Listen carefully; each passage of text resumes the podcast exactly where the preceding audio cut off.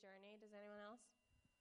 Johnny Turnside is here, so I know he loves stories of the good journey because he and I both have a mutual appreciation of um, all things Lord of the Rings slash Hobbit esque. And those stories are both about wonderful um, journeys and adventures. And at its basic level, journeys are about moving from one place to the next. So if I get on the number 19 bus, Dave, you can correct me if I'm wrong. if I get on the number 19 bus, it's going to take me from Tillydrone into town. Yes. And beyond, and beyond town.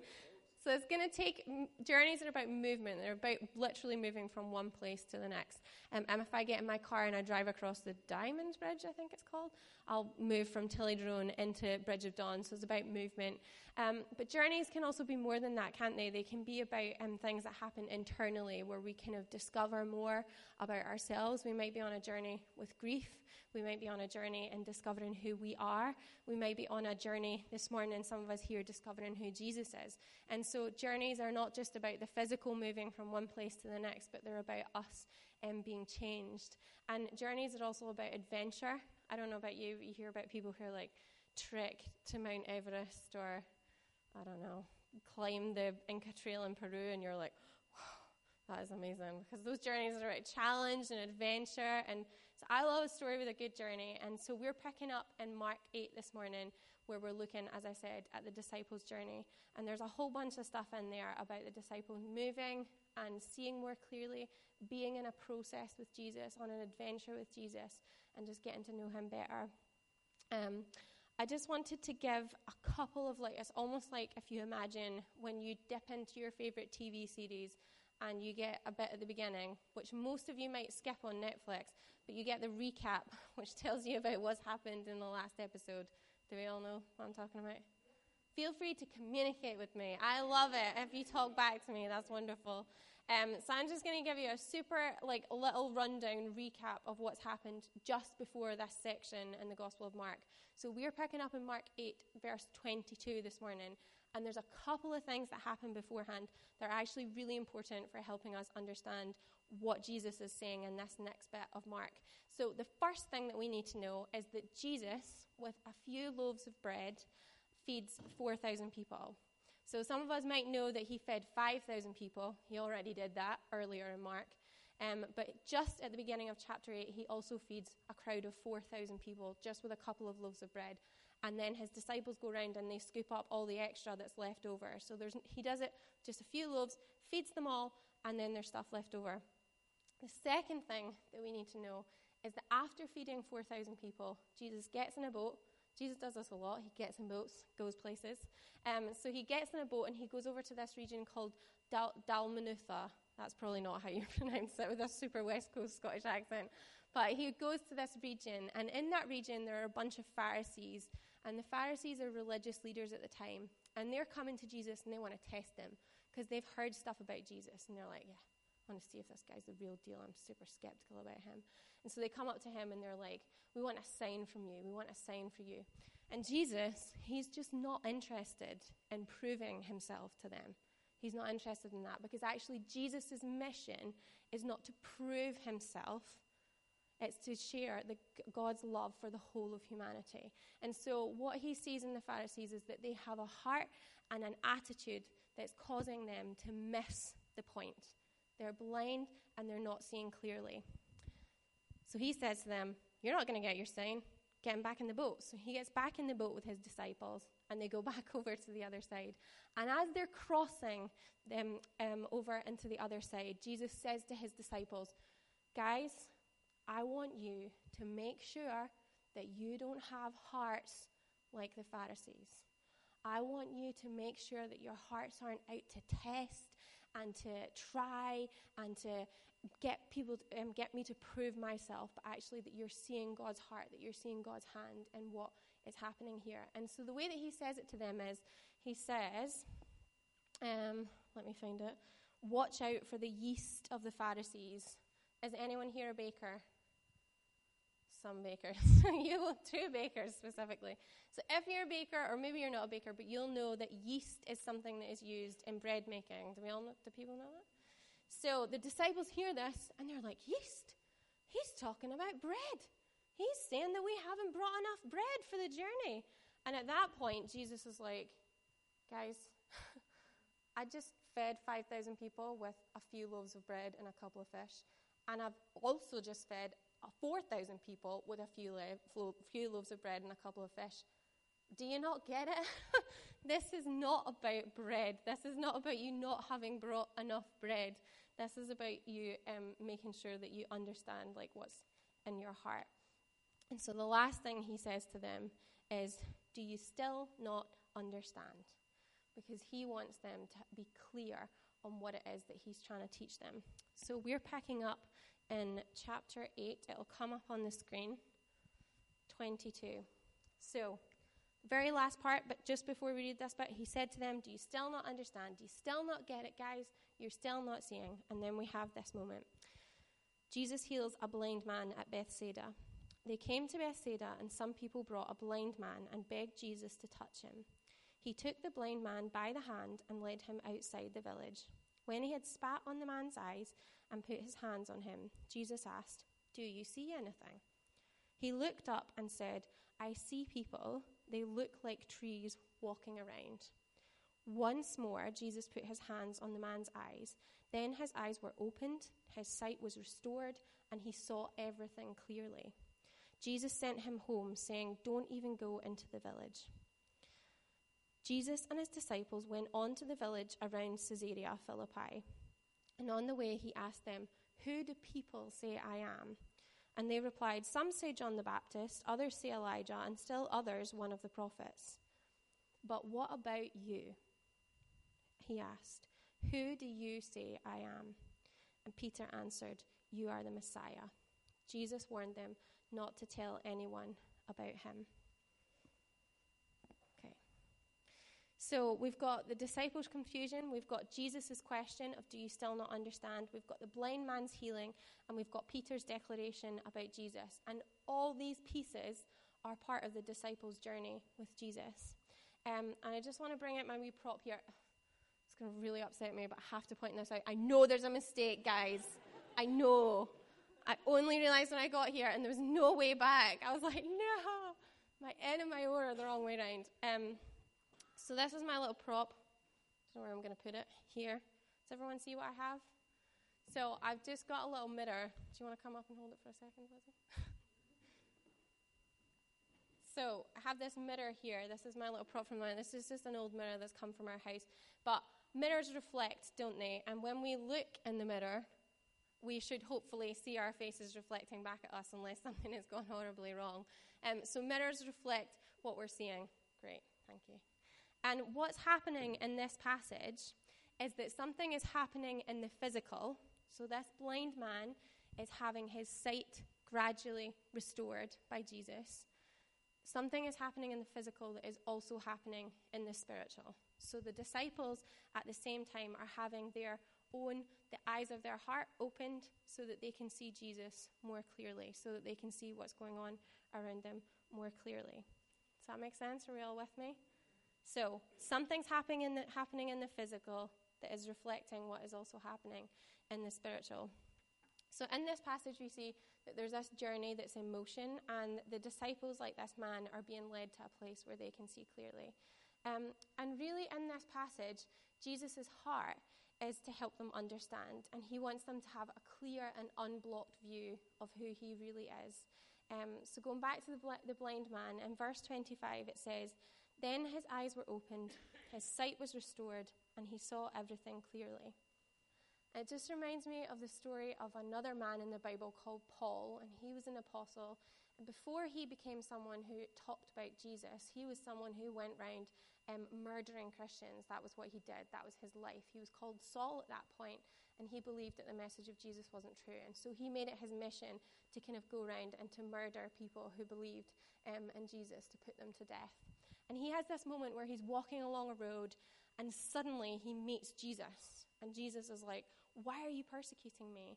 And at that moment, Paul's eyes are blinded and he can't see until another man comes and prays for him. And at that moment, this man comes and prays for him, Paul's eyes are opened so he can see. But what he also understands in that moment is that Jesus is exactly who he says he is and he spends the rest of his life not trying to murder people in the church, but actually trying to build up the church. So, Jesus, what he's trying to do in this passage is challenge what they think they know, and he's looking to lead them into a deeper, clearer, more truthful understanding um, of who he is. I don't know if anyone has ever seen um, the movie The Best Offer. Has anyone ever seen it? It's a pretty obscure movie. Um, but it's I like crime, I like thrillers, I like all that kind of type of movies. Scott loves comedy, so you can imagine the film battles that we have in our house. But the best offer is this kind of um, crime, kind of thriller type film about an art collector. And there's this one point in the movie where he gets this picture from this old house, and the picture frame is kind of charred, it's damaged, um, and actually there's mold that's covered the painting. Um, and he takes it to his friend, who's an art restorer, because he, he thinks that there's something special maybe about this painting. And so what happens is they start to chip away the charring and they start to chip away the mold. And he sees underneath this incredible masterpiece that he knows um, was painted by this um, painter year, hundreds of years ago. And he realizes underneath this charred um, picture frame, underneath this mold that covers it, there's a masterpiece that's worth like $8 million. And I just want us to keep that picture in our head like what Jesus wants to do for each one of us is bring about the clearer picture, is bring about the truth of who he is so that we can see him more clearly. And I don't know about you, but I would love um, every day more and more to have a clearer, more truthful picture of Jesus um, in my own life. Jesus wants to lead us out of blindness and He wants to lead us into the truth of who He is. That's what He wants to do. He wants to open our eyes, He wants to restore our sight so that we can see more clearly, just like He did for this blind man um, at Bethsaida. When I was thinking about this, I was thinking about two passages in the Bible that talk about, you know, things that can distort our vision. You know, in 2 Corinthians 4, 4, it tells us that actually the enemy of this world, as some people would refer to him, him as the devil, looks to blind people. He looks to keep them in a place of darkness where they don't know Jesus and they can't see him.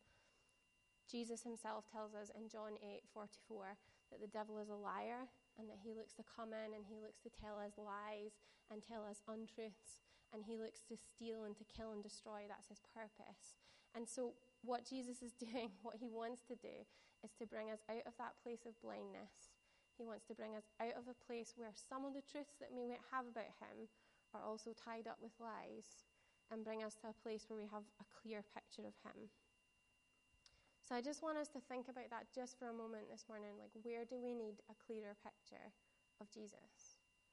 Like, where are the places where maybe the mold has covered up or the charring has got in and the picture isn't as clear, where the enemy has told us lies about who God is?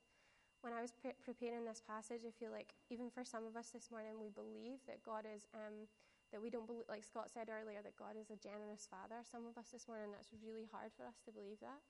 Like we think that's not true. And Jesus wants you to know this morning that that is true. He is a generous God. He is a generous God who wants to meet um, your every need. So, where do we need a clearer picture of the Lord this morning? Second thing we see in this passage is I, I believe, like a call to commit to the process. So Jesus wants to bring us a picture, a place where we have a clear picture of who he really is, but we in turn have to commit to the process. So the healing of the blind man at Bethsaida is a really interesting piece in this gospel because it's actually the only time that's recorded in any of the gospels where Jesus um, kind of goes through stages of healing someone. So, in every other time, every other moment where he heals someone, he goes to them, and he touches them, they're healed, it's all sorted. But in this moment, he does, he touches the man twice, and it's a process of healing. So, firstly, we see that he's brought to Jesus, so other people help him at the beginning of his journey um, to meet Jesus. But right from that moment, Jesus takes him by the hand and he leads him out of the village, and then he spits on his eyes and he touches his eyes and he asks him, What do you see? And at that moment, he, the man says, he says to him that he can see people, but like trees. So his, his vision is only partially restored at this point. He can only see a little bit. And I want us just to hit pause here for a moment because at this point, the man's vision is returning, but it isn't clear yet. And Jesus has started a process in his life that he's going to complete. So there's no doubt about that. He's not going to leave him in this place where the vision is a bit blurry. He's going to take him to the point where his vision is clear. And it's the same with the disciples. You know, they're in the process where they're getting to know Jesus and they're discovering more and more about who he truly is. And when Peter says to Jesus in that later part of the passage, You are the Messiah, he's speaking on behalf of all of the disciples. And although he does kind of see, he doesn't see completely. Because when Peter says, You are the Messiah, what he is saying at that moment is, I believe you're God's chosen one. I believe that you are someone with military skill and superior leadership quality, and I believe that you're going to destroy all of God's enemies. But see, in his head, that was going to happen a very specific way. So in his head, Peter had a picture of like a bloody battle where God defeated his enemies. And actually, what Jesus was saying was, it's actually going to be a selfless sacrifice that I myself am going to give. That is what is going to lead me, and um, that is what makes me the Messiah. So Jesus, um, Peter sees, but he doesn't fully see. He doesn't completely see. And I think that there's an encouragement in this passage to not give up in the journey, that actually in the process of healing and in the process of journeying with Jesus, we have to keep keep going back to him again and again. I imagine it almost being like if you were to go to the opticians. Some people here will have 20/20 vision. Who has 20/20 vision? So you guys, this is lost on you. Um, but if you imagine if you go to the opticians and you sit down and you have your test, and they start to kind of, you, you've kind of been squinting for a little while, and then they put on those glasses, and you're like, oh, I can see. Suddenly, I can make out the X on the bottom row. It's amazing. And you suddenly are able to read the, you know, those tiny letters, the tiny things that they get you to read in your optician's appointment. To not see the process all the way through would be to realize that you would be able to see a bit more clearly and then just walk out halfway through without getting any of the prescription, any of the glasses that you need to then continue on. Jesus wants us to continue in the process of Him helping us to see more clearly. So, coming back to this man, Jesus finally lays his hands on him for a second time, and it's at that moment that he sees clearly. And it's really important to note that this isn't like, it's not, Jesus hasn't failed in his first attempt. Like, Jesus didn't get it wrong the first time he touched this guy and his vision was only partially restored. Jesus didn't get it wrong. That was part of the process. Jesus healed this man in two stages. That's what happened. There was two touches that he needed. And Peter in this passage, he doesn't always get it right, but he needs that second touch, that third touch, that fourth touch from Jesus to help him to understand who Jesus truly is. And there are places in all of our lives here this morning where we need that second touch, that third touch, that fourth touch, that fifth touch, that hundredth touch from Jesus to bring us to that place where we can see clearly in our lives. There are places where all of us need that. In Philippians 1, verse 6, it tells us that we can be confident of this that he who began a good work in us will carry it on to completion until the, the day of Christ Jesus. So we're committing to the process with Jesus, where he is leading us into a place where we can see clearly and we can know him more and we know the truth of who he is. So, just where in your life today do you know that you need that second touch, that third touch, that fourth touch from Jesus to see more clearly? Because I really believe this morning that God wants to bring about um, clearness for us and truth for us in places where maybe we felt like it's been confused or blurry, um, or maybe even again those lies that we've believed. So we've got the clear picture that Jesus wants to give us. We've got the um, the commitment to the process. So keep going and keep going back to Jesus for those touches that we need. And then finally, it brings us to the last part of this passage, which is Peter's personal confession. Um, and what I love about this last bit of this passage is that Jesus is looking to help the disciples answer a question that they've already asked. So in Mark 4 41, they say, Who is this? Even the winds and the waves obey him. And he wants them to know the answer to that question with no uncertainty. And that is what he's leading them through. That is what he's journeying with them on. He wants them to be able to answer that question. And so he starts by asking them, Who do people say I am? Who do people say I am?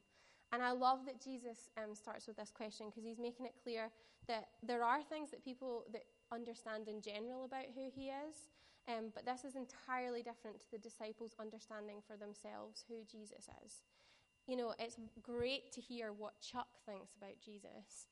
And everyone is talking about Bishop Michael Curry and the the royal wedding speech that speech preach that happened on that day and it was oh wow amazing to hear what he's got to say about jesus.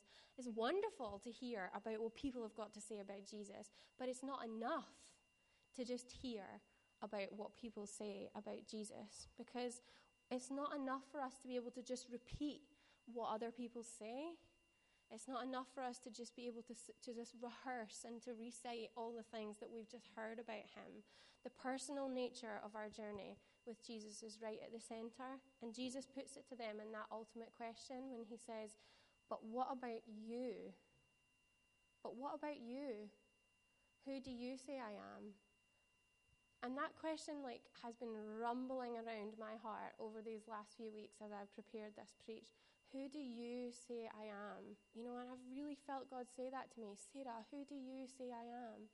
Who do I say Jesus is with my heart? Who do I say Jesus is with my lips? Who do I say Jesus is with my life? Because people should see that. Who do you say I am? And you know, Jesus doesn't skirt away from it. He doesn't like move away from the fact that it has to be personal. It's great to hear what people say, but who do you say I am? Because the thing is, what is personal to us is what we then share in public. Whether we, whether we know it or not. But what is personal to us in our journey with Jesus is what we then share publicly with other people around us. Jesus says in Matthew 12 34, For the mouth speaks what the heart is full of. It matters about our personal journey with Jesus. Our personal journey with Jesus really, really matters. A few weeks ago, I preached on um, Mark 1 31 to 39, and that preach has wrecked me, I think, for the rest of my life. because every day, every day when I wake up, I remember about what I learned from that passage, which was about meeting with Jesus in the solitary place. And Jesus took himself off. He met with the Father in a solitary place every single day. He did that. He took himself off. And I love this phrase that I learned in that passage, in that study. It said, because being around God is never a substitute for being alone with God. And it's something that this is what Jesus is getting to. It's the personal, the personal confession of who we say he is really matters. You know, our Jesus wants us to know who he is for ourselves, not only through the things that people tell us. I don't know about you, but when I first um, became a Christian, people would tell me over and over and over and over and over again how much God loved me. And it was great to hear people say that. And actually, you know, sometimes I was able to say that back, you know, to other people. I'd be like, yeah, God loves you. But actually, probably personally in my heart, I believed that God was angry with me most of the time. And so that then changed the way that I approached him. It changed the way that I came to him because I just thought he was mad with me and how the mis- all the mistakes that I'd made. And it wasn't until I actually personally got to know Jesus' love you know, those moments where I was aware of his acceptance of me. Those moments where I said to him, Can you just show me how much you love me? And he did, time and time and time and time and time again. And it's those things, it's those personal moments, me with Jesus, that have meant that when I say to someone now, God loves you with his whole heart, I really mean it. I really mean it because I, by the grace of God, have come to understand it in a much more deeper and fuller way than I did when I first started walking with Him. You know, the personal, our personal journey with Jesus matters. So Jesus says to the disciples, Who do you say I am? Jesus was invested in the life of his disciples. He knew that it was important that they understood the truth if they were then to share his truth. One commentator puts it like this Our faith ultimately cannot rest on what others say, even the church. The word we receive from the church, from the scripture that we're reading today, from the tradition, has to become a word living in us. So these words that people speak to us, the words that we read, these are wonderful, but it has to become a word that's living in us. It has to become personal. He says to them, Who do you say I am? And Peter declares him um, as the Messiah. And what he means when he says that is the Lord, the one who saves, even though he doesn't fully get it, even though he doesn't see clearly, he's still saying, The Lord, the one who saves. And so I just want to ask us, what is our answer to that question this morning? Like, if Jesus is here and he's speaking to each one of us, who do you say I am? And you know, maybe for some of us this morning, we're like, I don't know, God. Don't know, Jesus, who you are. That's okay, because Jesus is interested in your don't know just as much as he's interested in your certain declaration that he is the Messiah. Who do we say that he is this morning with our hearts and our lives and our lips? Because what we want is for all of those things to come together and marry up. So, I just want to finish just by asking this question you know, where are we at in our journeys with Jesus this morning? As I said, some of us are probably literally at the beginning of our journeys with Jesus. We're just still figuring him out, trying to get to know him, trying to saying yes to that clear picture that he wants to lead us into.